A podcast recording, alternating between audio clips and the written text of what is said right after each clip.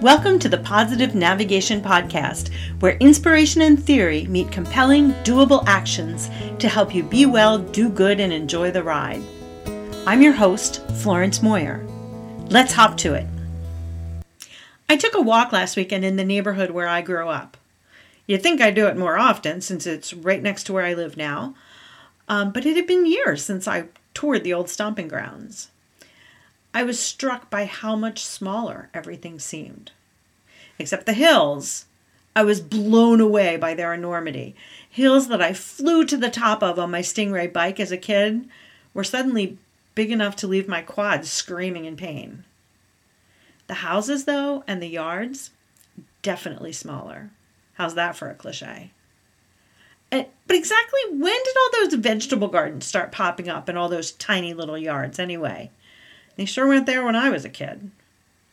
Well, the gardens are fallow this time of year, littered with dying leaves, the remains of Halloween pumpkins. Bare, quiet, still. The bike riding kid version of me would have found them ugly if she'd even noticed them in the first place.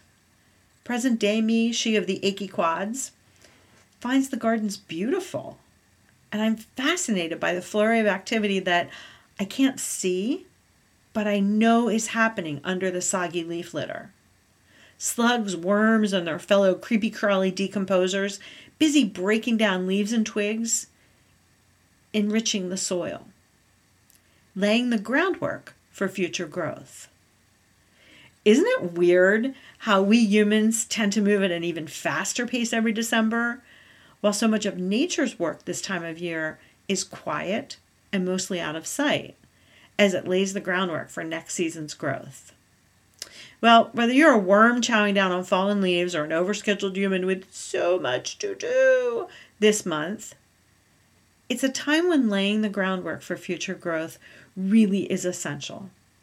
A time to reflect, to get clear about who you are, what you can and what you want to bring to the world, what brings you joy, and what you really want to grow in the coming seasons your life, in your work, in your relationships, in the world.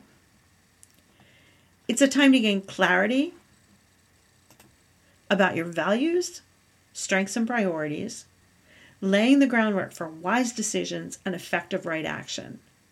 Sure, you can put off getting clear over this oh so busy holiday season, or you can start to lay the groundwork now. I'm not a gambler, but if I were, I'd put my money on getting started. Don't wait until after the holiday rush. Now's the time to start gaining the clarity you need to make wise decisions that support your success, to start laying the groundwork for what you want to create in the new year. Lucky for you, not being a slug and all, you don't even have to crawl around in the dirt and eat dead leaves in order to get started.